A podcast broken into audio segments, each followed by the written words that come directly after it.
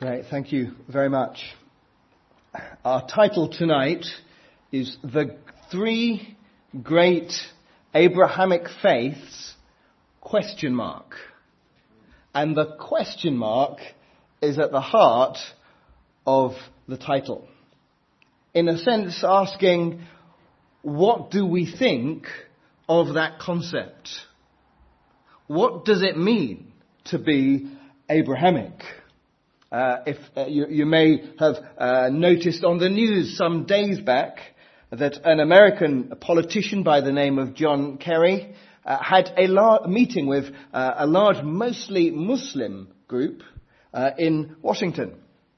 And during the course of of that meeting. He was giving a talk where he was very much wanting to encourage them with the idea of, of the oneness and the, the unity of the religions, and he used this expression. Uh, and he talked about the, uh, the, uh, the, the context was the, the way in which the Abrahamic faiths, each, uh, along with many other religious expressions as well, have their own version of the golden rule.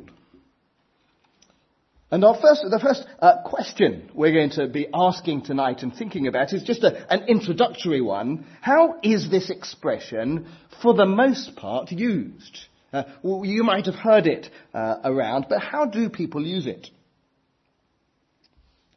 Firstly, uh, it is used to some degree by some people uh, simply as shorthand in, in terms of categorizing religion. So in, in, in, in religious studies, people will sometimes distinguish between perhaps Eastern religions and Abrahamic religions, or they might call them rather than Abrahamic religions, the monotheistic religions and so on. And the, by the Abrahamic religions, they mean the, the, the Middle Eastern, Semitic, monotheistic religions. A second way you will hear this phrase uh, being used is in the context, as with John Kerry uh, some days back, of, of ecumenism and interfaith dialogue. The idea is often expressed uh, of frustration with the conflicts between Muslims, Christians, and Jews on the basis that deep down we are all basically really the same. The idea can be that uh, each of these religions has its own founder. So Moses founded Judaism, Jesus founded Christianity, Muhammad founded Islam. What do we need to do? Well, what we need to do is put aside all those differences and go back to that simpler, purer, original faith of Abraham. That Abrahamic faith. The idea is that, that, that, Abraham didn't have all these complications of, of the law uh, uh, that, that, Moses brought in and all those sacrifices and all that stuff. Nor did he have all these, these depths of theology that, that these Christians have. And all this, this thinking about God and the nature of God and the character of God and so on. Now, Abraham, the idea is, simply worshipped God in simplicity. There is God. You bow before him. You obey him. That's all. You don't need more than that. And, and if we can only just, just get back to that pure Abrahamic faith, we can put aside all these differences. Uh, and so, in that popular usage, they will often seek to show a commonality, things that we have in common, such as the Golden Rule. Uh, there, there, there, are booklets and books and pamphlets published. There are organizations. You can uh, search on the internet and you'll find many of them. The, the Abrahamic Faiths Peace, uh, Peace Initiative and all sorts of other things like that. Often the family model is used. The three religions, well, they're really siblings. You know what brothers and sisters are like? They argue, they squabble. And what we really need is, is, is, some, well, some liberal Christian to come along and just to, to tell us all off, really. That we can all get on. There's a third way in which this expression uh, is used, and it's in, in, uh, in the context of Islam. One of the key historical figures in the Quran is Abraham. There's, a, there's an awful lot of, uh, of parts and portions and verses of the Quran about Abraham. On the one hand, there's a desire by some Muslims to show that they are descended, that Arabs are descended from Abraham through Ishmael.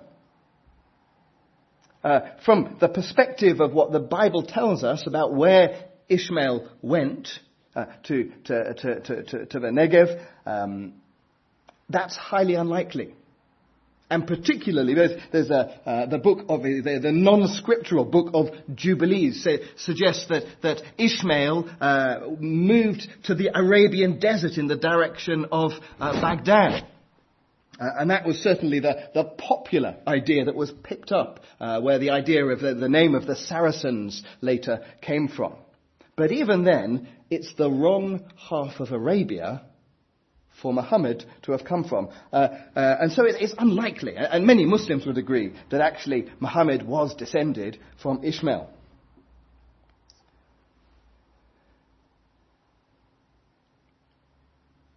But what the Quran says in, in, many different ways, in a number of different passages, uh, and here's just one example, is this. Say, follow the religion of Abraham the upright for he was not one of the pagans. Uh, uh, so if you want the reference, Surah 395. Follow the religion of Abraham. Now, we've used that word commonality, and we will continue to use the word commonality. And there is, isn't there, a, a, a measure of commonality with what we as Christians talk about. To have that faith of Abraham. Uh, we've, we've sung a song that sort of gives a similar idea tonight. The God of Abraham praise. We, we're joining with Abraham in praising, praising that same one God. Uh, and this is a key idea of the Quran. That each of the prophets was simply calling the people back to a simple devotion and obedience to God. So God sends a prophet. Uh, the people come back to God, to that purity and simplicity of worship of that, that Unitarian, that God who is an absolute one, uh, who, who is simply to, to be acknowledged as all powerful and obeyed.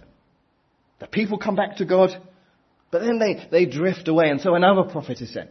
And, and that long list of many prophets that are, uh, are recorded in the Quran including most uh, of the key Old Testament figures, including uh, as well uh, Jesus himself.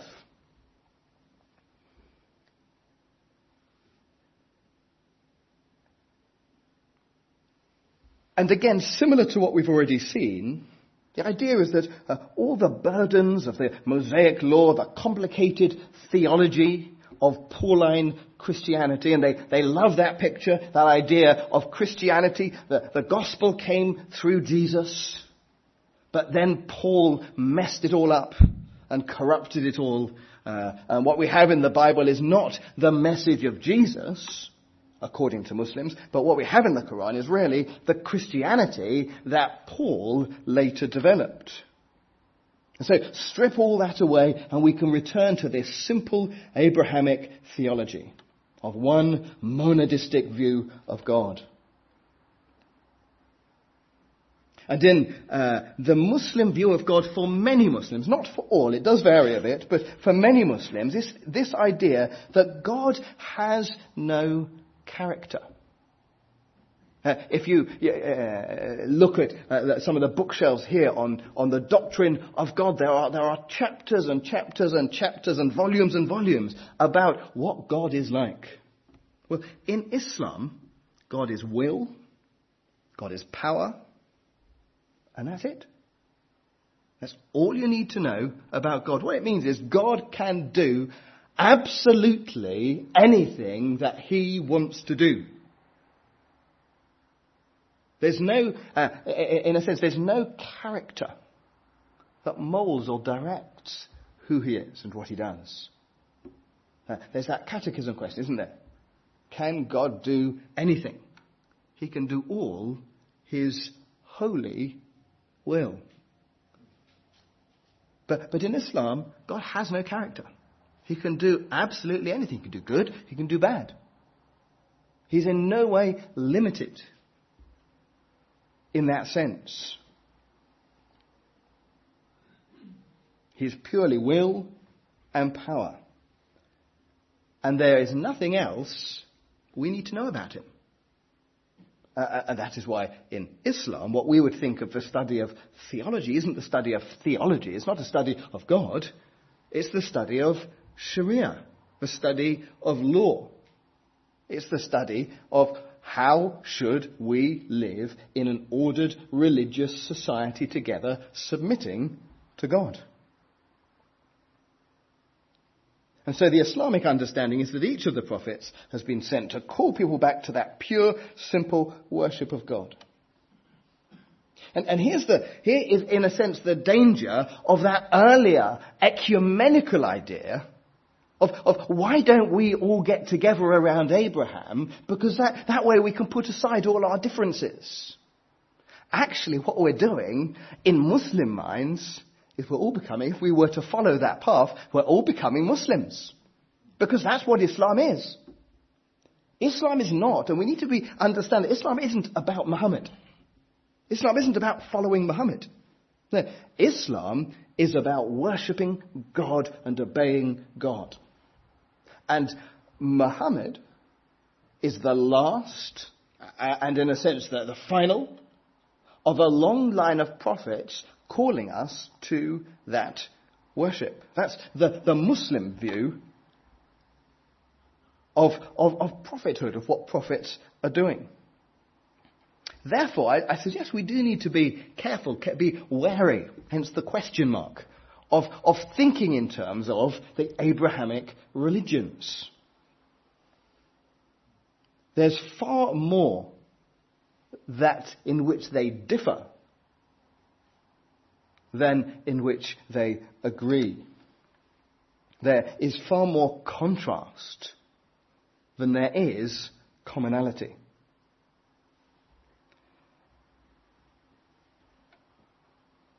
It does leave, though, the question, and we'll come back to this at the end what does it mean to be Abrahamic? So the next question, and perhaps the, the uh, main question we're going to be asking tonight is, therefore, how as Christians are we to understand and think about those who are not Christian. If, if, if we're not going to think of, of perhaps Jews, uh, uh, Muslims as being sort of our, our, our, our brothers and sister rivals, siblings who we squabble with, how are we to think of other religions? Where do they come from? Uh, how do we deal? Uh, and I think sometimes we have difficulty with this. How do we deal with the fact that in other religions, there are many things on which we can agree? Many things that are commonalities. Well, firstly, just a few definitions. Uh, the word religion, what do we mean? Uh, a definition by uh, uh, someone called, called Roy Clouser. A religious belief is any belief in something or other as divine, where the divine is whatever does not depend on anything else for its existence. So something that, that only depends upon itself. That's what a religious belief is. However, I think there's a, uh, and uh, uh, perhaps a, a, better way for us to think of uh, of what we mean by this word religion. And, and, the great thing about words is you can choose how you want to define them. Um, and so I, I, I, will happily choose to define this word religion the way I, I would like to do that, and I'm quite free to do it. But I would recommend a book. Uh, and a lot of what I'm going to say now actually uh, ha- has roots in, in reading this book. I think there are some copies on the bookstall by Daniel Strange. For their rock, other religions is not as our rock. For their rock is not as our rock. Um, I think, a really important book uh, for us to read uh, and to think about in terms of, uh, of the church as a missionary organization if we're committed to reaching others. Uh, it, it's quite a tough read. If you want a simple introduction, there is this one, Only One Way, which is one of those three views books in which Daniel Strange has also done a similar section. Um, so a different way of defining that word religion is not uh, is, is in thinking of religion not as a system of beliefs, but rather on a much more personal level, as that which the heart loves. Uh, as John Frame puts it, a person's religion is that which grips his heart most strongly. So we're not talking about a religion as some group of beliefs out there. But rather, uh, we're talking about religion as that which grips my heart. So, religion is that which our heart cherishes and adores. Uh, Daniel Strange says that which human beings believe to be most basic, most ultimate. A key idea that comes out of that is this. Every single person's religion differs. Everybody is different. Uh, uh, I, have been recently traveling in the Middle East, uh, in, in, Jordan. And, and, and, every one of my Muslim friends that I uh, met, when we started talking, one of the first things they would do would start talking about uh, this uh, Islamic state group in Iraq, saying they're not Muslims. Islam is a religion of peace. Now, I know that many of my Christian friends, when the Muslim says Islam is a religion of peace, if they're polite, they, they raise an eyebrow. If they're not so polite, they'll sort of dive into an argument. No, it's not. Well, actually it is. For that person who says it is, it is. If that person believes in a religion where there should be peace, and desires peace and wants peace, then that is their religion. The fact that there's someone else somewhere else who believes something else has got nothing to do with that individual. And the danger is that when we are communi- communicating with what we can describe as the religious other, and as an expression that's used, and others who are not Christian, the danger is that we, we define them. Not in according to who they actually are and what they actually believe, but in accordance with some preconceived set of ideas and beliefs about what they must believe because we put this particular label upon them. Out of that religion, that religion of the heart, comes a worldview, a way of looking at the world, a way of thinking of the world. It's how we view and understand the world based upon what our heart cherishes. And then culture, well, it's, it's the way of life that develops based upon that heart religion and the worldview that springs out of it. Now, the, the heart of what I want to say uh, this evening is this. What I would like to suggest, uh, and again, it absolutely comes from, from Dan Strange, and what we'll seek to unpack is that we, the way we should think of other religions, of that religious other, those who are other than ourselves, is of other religions as being an idolatrous human response to divine revelation. So, two halves. Divine revelation and an idolatrous human response. Um, uh, Dan gives a much fuller uh, definition with other aspects uh, in his book, but that's really the heart of it. So, firstly, what do we mean by divine revelation? Are we suggesting that, that, that in the Quran, that Muhammad, that there is there divine revelation? Well, the answer there has to be absolutely yes, definitely. In what way? Well, in, a, in different ways. Firstly, there is general revelation. Muhammad, uh, any religious leader, in fact, any person, is living in a world where, as Psalm 19 says, the heavens declare the glory of God. The firmament shows his handiwork. Day unto day utters speech, night unto night reveals knowledge. Romans 1 is a key passage because what may be known of God is manifest in them.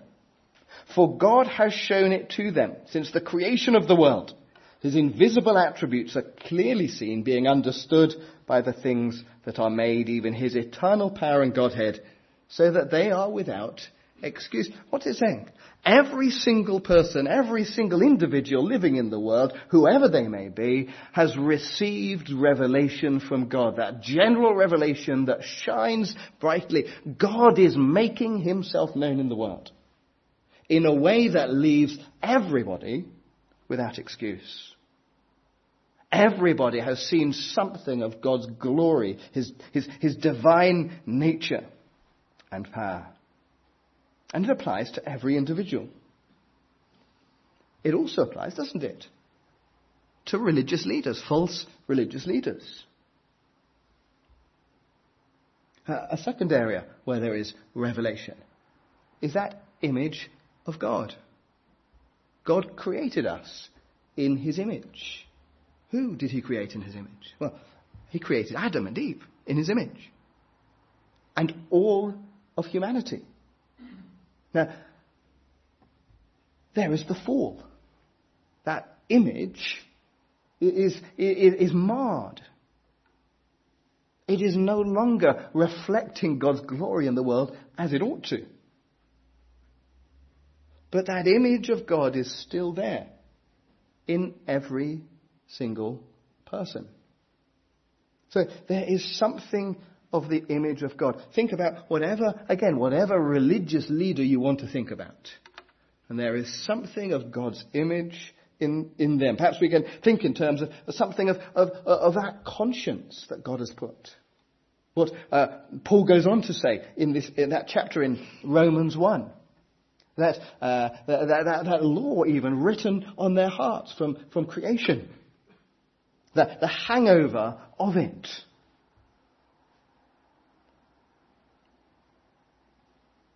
That sense that we are, we are created and made to live in dependence upon God.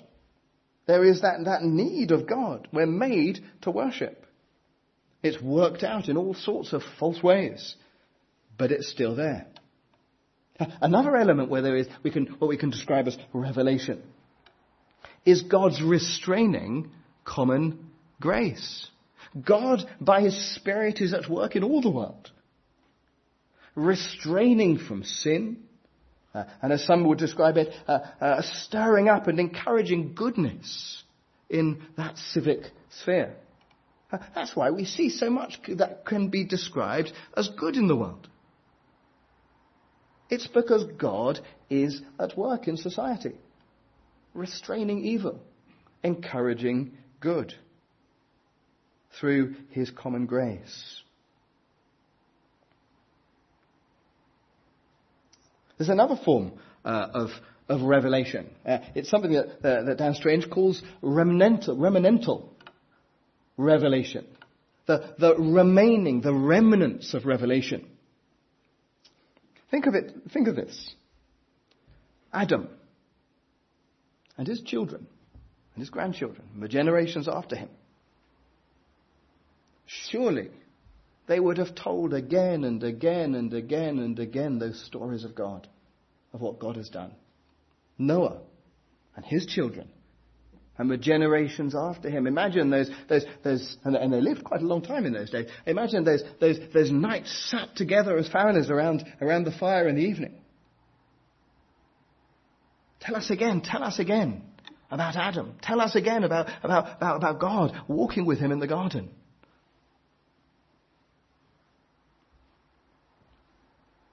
That memory, that original, if you like, revelation of God well, it, it, it must.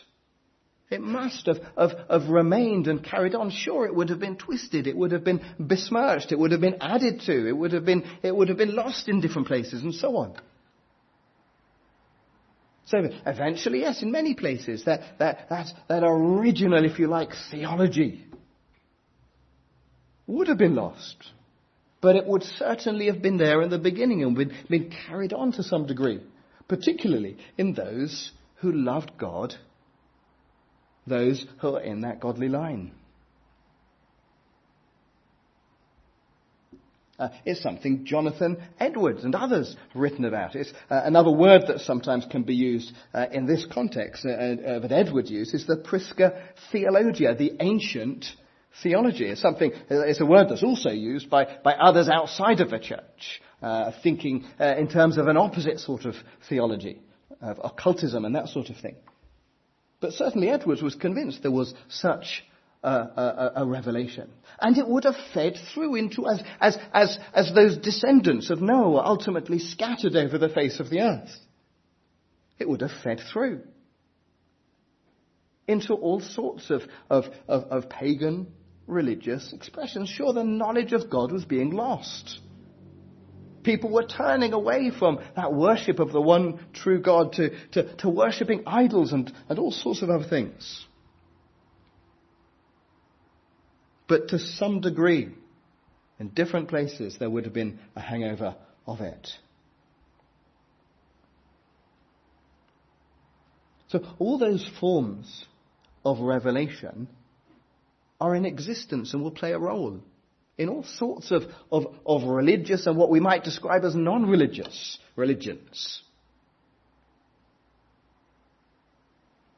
But there's one more as well. And this particularly brings us back to, to the concept of these Abrahamic religions. And it's the influence of what we call special revelation. Uh, firstly, there, there is the suggestion, uh, uh, it's not something I have a strong opinion about, but the suggestion that, um, that much of what may have been seen as good that later came out of, of Greek philosophy uh, and other religions may at that time have been partly influenced by the presence of Jewish teachers and of the Hebrew scriptures. Now, I don't know to what extent that is or is not the case, but it's a suggestion that has been made. But there are other contexts where there are religious expressions that are much more obviously the result uh, of a direct rejection to some degree or other, or a direct corruption of special revelation. Uh, uh, my, my, my, my, personal experience in the Middle East is, is, is with Christianity, uh, traditional Christianity and Islam. Um, my knowledge of, of, modern Judaism is very, very limited uh, indeed. But I do understand that to some degree, uh, some parts of modern Judaism are, are, an outworking of what was in Jesus' day the movement of the Pharisees that, that became rabbinical Judaism. Uh, and we can see in the Gospels how Jesus viewed and saw that way of thinking, that way of responding to the Old Testament scriptures. They had the scriptures. But it was a wrong response. Uh, perhaps a, a modern uh, example, a reasonably modern example, is Mormonism. They have the Bible. They have the Old Testament scriptures, the New Testament scriptures. Uh, and yet what do they do? Well, they, they, have a, they, they bring an extra revelation, an extra book, the Book of Mormon, and place it on top. So that they end up with what is an entirely idolatrous and ultimately polytheistic understanding of God. They have special revelation. They've got the Bible. But they've corrupted it and turned, uh, turned it into what ultimately it isn't. And, and so, uh, Islam uh, raises some interesting questions. Where do its origins lie? Where does it come from? Uh, big debates have been taking place over the last decades amongst Western scholars. Uh, historically, amongst Western scholars, it was seen as largely being uh, influenced uh, from the outside by Judaism. But actually, a lot more recent scholars are strongly suggesting but there was a much stronger influence of Christianity. And that it's even possible that, that Islam started as an anti-Trinitarian Christian sect. And, and there are quite a few good reasons for thinking that. And it was only later that it adopted its identity as a separate religion, moving its heart to Mecca rather than Jerusalem. Now, all these things, all these different forms of, of revelation come together. Uh, uh, Islam, you will find many, many, many things that are taken straight from, from Jewish scriptures or, or from Christian teachings. All these things come together to mean that in different degrees, in different religious perspectives, there will always be some elements of commonality. Things on which we can say, oh, I agree with that. When your Muslim neighbor says, to you know, Islam is a religion of peace, we believe in peace, you don't need to respond by saying, no, no, it's not, but look what's going on over there. No, you can simply say, well, that's great to hear you say that. Because our Lord Jesus, He teaches that there should be peace. But actually, He teaches that He is that peace.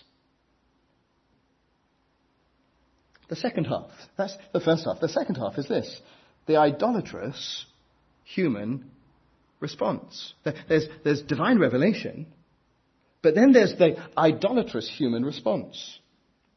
Romans 1, Paul makes clear that though God's revelation is clear so that people with, are without excuse, yet it has been twisted. So verse 18, they suppress the truth in unrighteousness. Verse 25, they exchange the truth of God for a lie. So there are elements of that which is true, but so mixed up with error that there is ultimately no real truth. Let's say that again. There are elements of that which is true, but they are so mixed up with error that ultimately there is no real truth. It means that you can sit with a friend and they will say something you can pick on an aspect of and agree with. But ultimately you'll find quickly there are many other aspects of that which, which are, you can't agree with at all. Because it's so intermixed. Uh, and the result is an idolatrous creation, so that what is worshipped, loved, and believed in is not God as He reveals Himself, but an idolatrous human response, an idolatrous human creation. They changed Romans 1.23. They changed the glory of the incorruptible God into an image made like corruptible man, uh, and so on. Uh, Dan Strange again makes clear that through the Old Testament, idolatry is the key concept for understanding that religious other. Isaiah 42:8 I am the Lord that is my name. I will not yield my glory to another or my praise to idols. It is something other than God as he reveals himself to be that is worshipped. Therefore God is deprived is stripped of his glory Idolatry is a distortion of God's truth. It can be thought of as a counterfeit, a false version. It looks like the truth, but it's not the truth. Uh, we've already suggested the heart of man needs something to worship, something to adore. And so if they have turned away from the living God, they will create in their hearts some form of counterfeit some form of idolatrous distortion of God. As Paul says, Romans 1:25, they will find something within the creation to worship. And that's what, why the things we are saying here, they don't just apply to religions and religious expressions as in uh, depending upon a God of some sort. But it's true of every single person. Every single person has that need to, to, to, to worship and find some other idol to, to take the place of God. So those are the, the two halves, the two different sides. Divine revelation. And that's the reason we see in, in, in religions, we see things we can agree with sometimes. We see commonality, things that are similar. But there is the corruption, there is that idolatrous human response. Uh, and that's why the, the, the, the, main connection is that contrast, that, that huge and vast difference. But before moving on, just two other elements to bear in mind. Just to be aware of. Firstly, we mustn't forget the involvement of demons, of spiritual forces of evil. Simply to say, the powers of darkness are actively involved. Ephesians 2:2, according to the prince of the power of the air, the spirit who now works in the sons of disobedience. The devil and his, his forces are at work. Where, where is all this deceit coming from? Where is all this corruption, these lies coming from? Well, they're coming from the human heart. But they're encouraged and they're stirred up by those forces of evil. Now, exactly what that looks like behind the scenes in that spiritual realm, well, I don't know. And the simple reason is that Scripture doesn't tell us very clearly exactly how those spiritual forces behind the scenes work. But that they are working is absolutely certain. And therefore, in all forms of religious, false religious expression, the devil, those forces of evil, are in different ways at work. But there's the other side. God is sovereign. God is sovereign. Ultimately, all that takes place in this world is by the will and purpose of God. Muhammad arose, Islam started because God allowed it. Because it is part of God's purpose and plan. Now, here's the difficulty. How do you put all those things together? To what extent is, is, is one more important? Is one bigger? What, what are the, the, the, relative roles? Well, that's part of the, the, the difficulty. In a sense, we can't know that. All expressions, even of false religion in the world, are under God's sovereign power. Now, the suggestion has been made by some over, over many years that Islam itself is a, is, is a form of a counterfeit of Christianity. That God raised Islam up as a form of judgment upon the church. Similar to what God said to Habakkuk. Be utterly astounded, for I will work a work in your days which you would not believe, though it were told you. Uh, the idea that God raised up Islam, perhaps, I don't know. I'm not suggesting that's the way it is. I don't know can't enter into the purposes of God. But the suggestion that God might have done it, perhaps we might, might, might say, well, we might be astounded, shocked at the idea. But that's what God says here to Habakkuk. And Habakkuk's response, you, you are of purer eyes than to behold evil, and cannot look on wickedness. Why do you look on those who deal treachery? How, how can you raise up that evil nation? How can you use them and work through them? Well, for his greater glory and purposes. So, uh, just to summarize, those two key elements divine revelation, that idolatrous human response. How are we to respond, therefore, to that religious other, which is, which is such a mixture of commonality and contrast. How, how are we to engage and interact with them? And at the heart of this question is, is, is a very simple question. How are we to reach them and win them for Christ? You see, when we think of the religious other, the danger is it's sort of it is them out there, the enemy. They're not. They are our future brothers and sisters in Christ who we long to win for Him. Uh, we are to love them Uh, I, sometimes feel, I worry about this. I'm not sure that the way we think about Islam in this country has got a lot more to do with paranoia and fear than it has a love and longing that they should come to know Christ and that the Muslim world be one for Christ.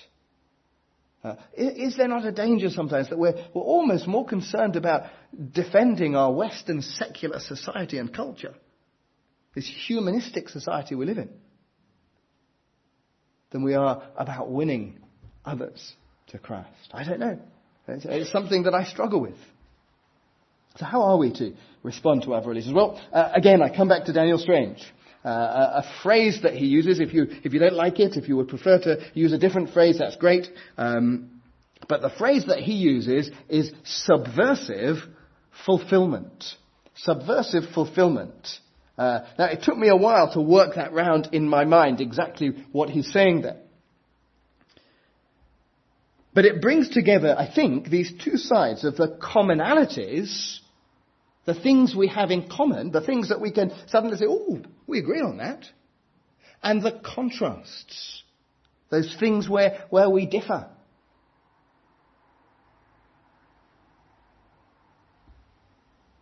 There is a fulfillment, so the, the, the phrase is a subversive fulfillment. There is fulfillment where there is an area of commonality. So, so when that person says, Islam's a religion of peace, we can say, ah, that's amazing.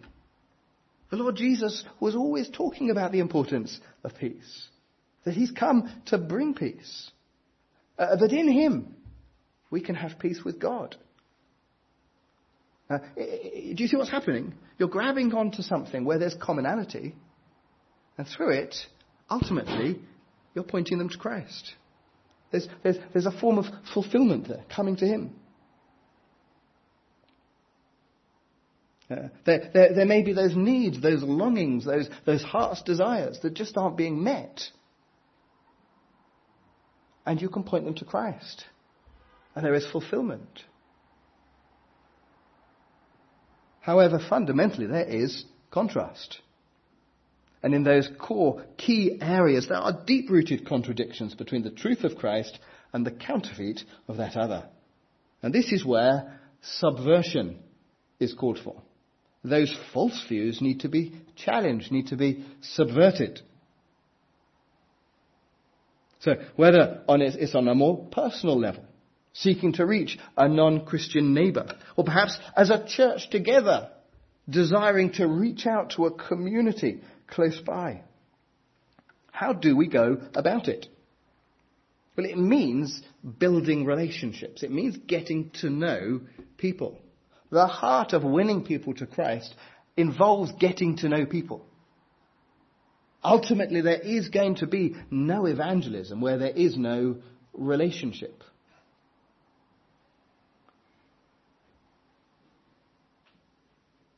And building relationships and remembering what we've said about that heart religion means beginning by asking a lot of questions.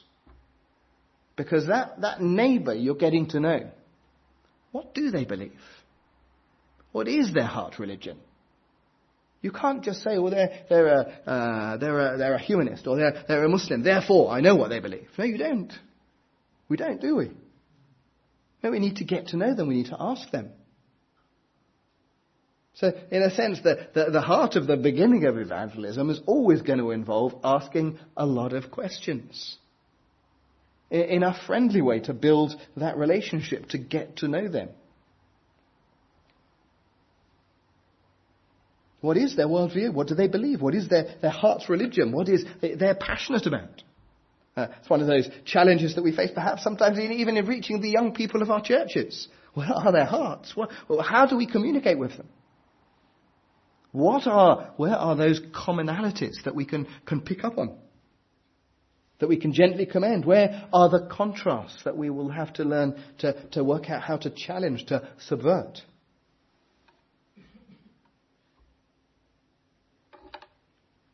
Uh, an article by uh, Chris Flint, uh, taking up this idea of subversive fulfillment, suggests three steps.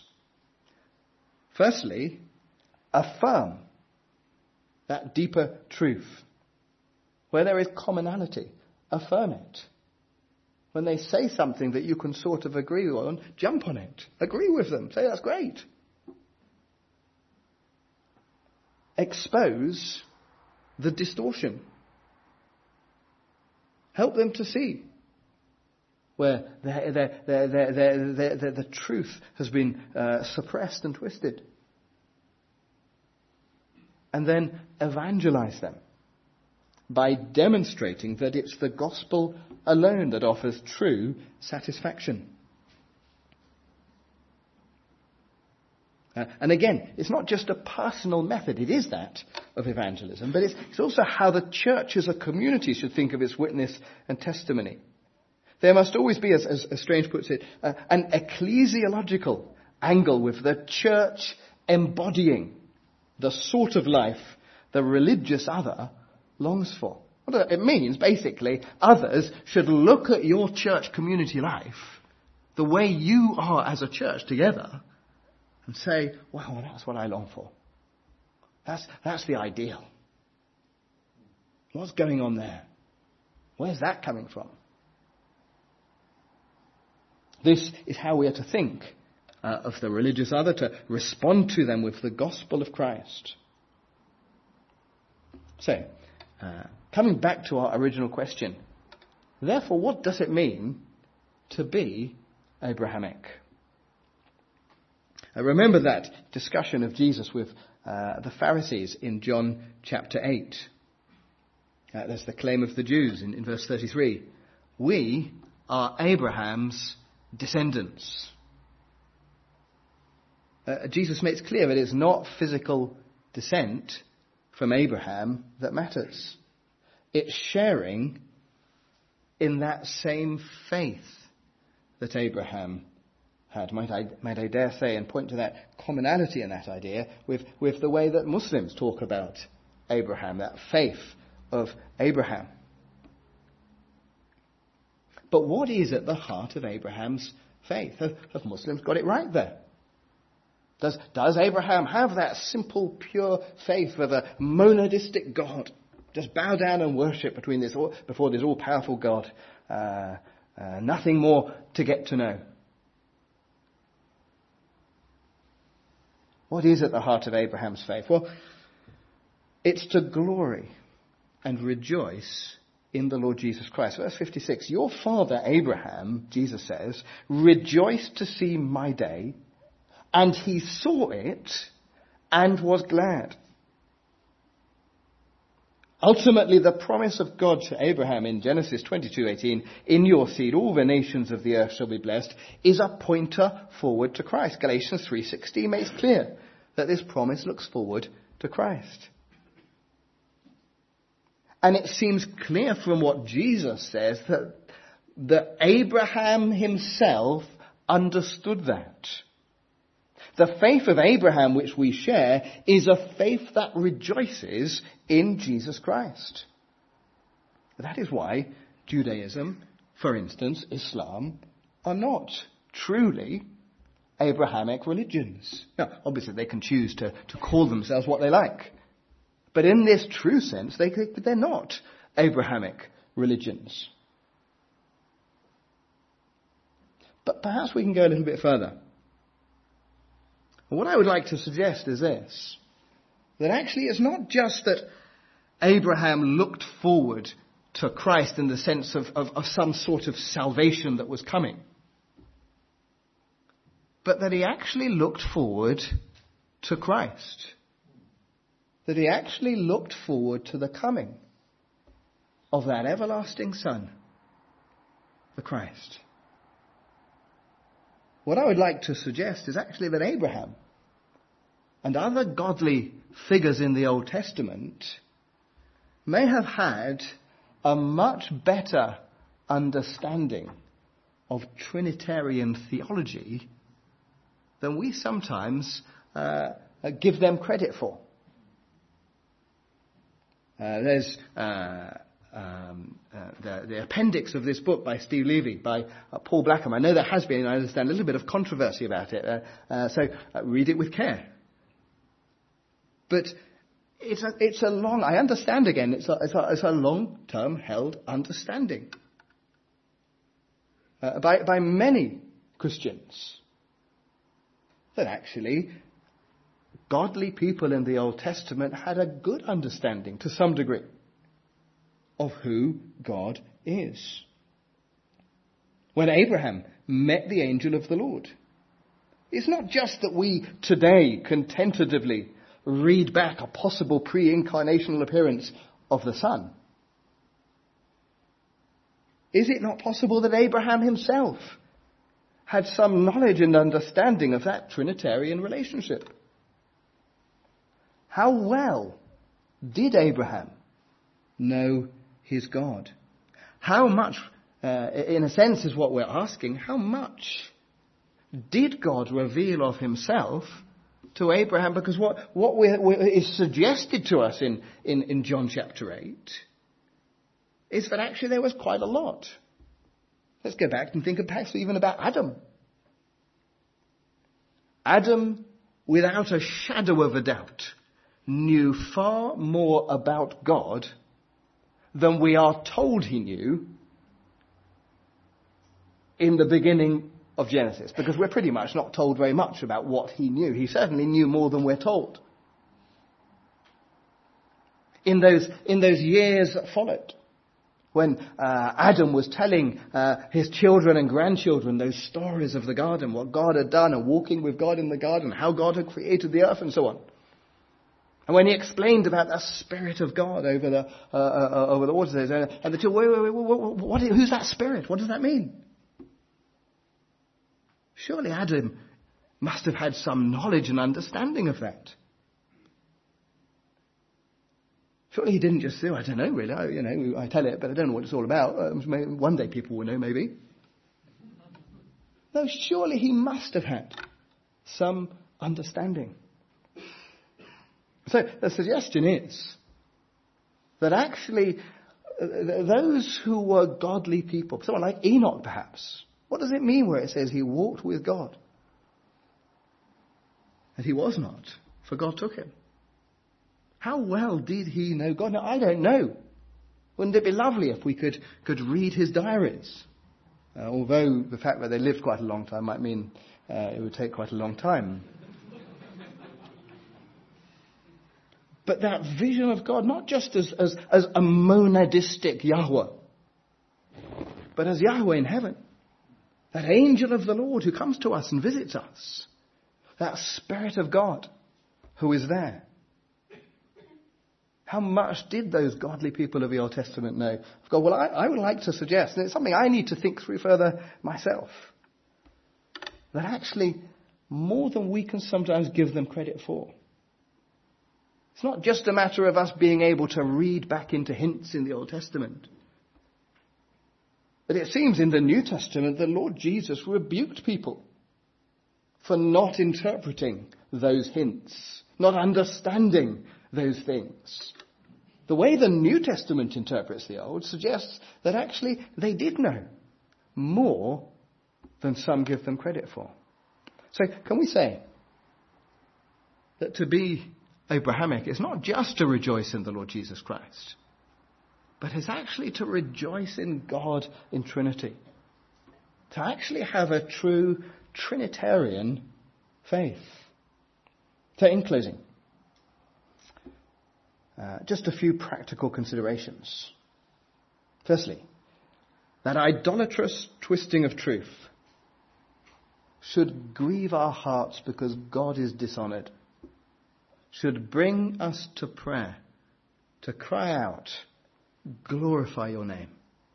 Glorify your name uh, in all the earth.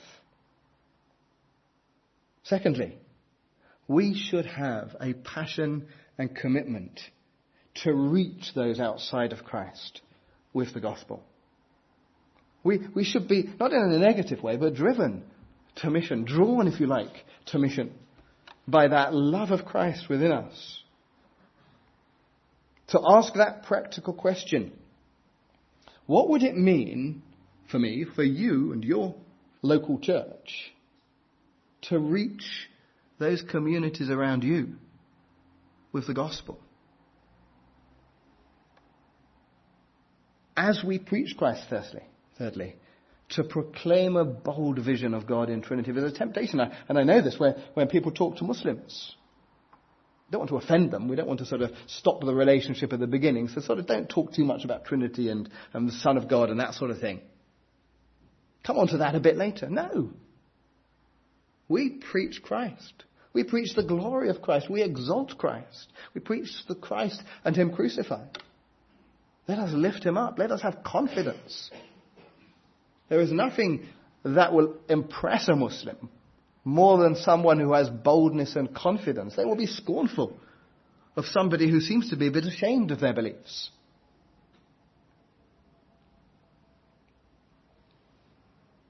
And let us seek to put that principle of subversive fulfillment into practice in our own evangelism. Let us seek to get to know people to seek out those areas of commonality that, that can draw them, to seek out those areas of contrast that we need to challenge, and how to bring them to that gospel of the Lord Jesus Christ. Amen.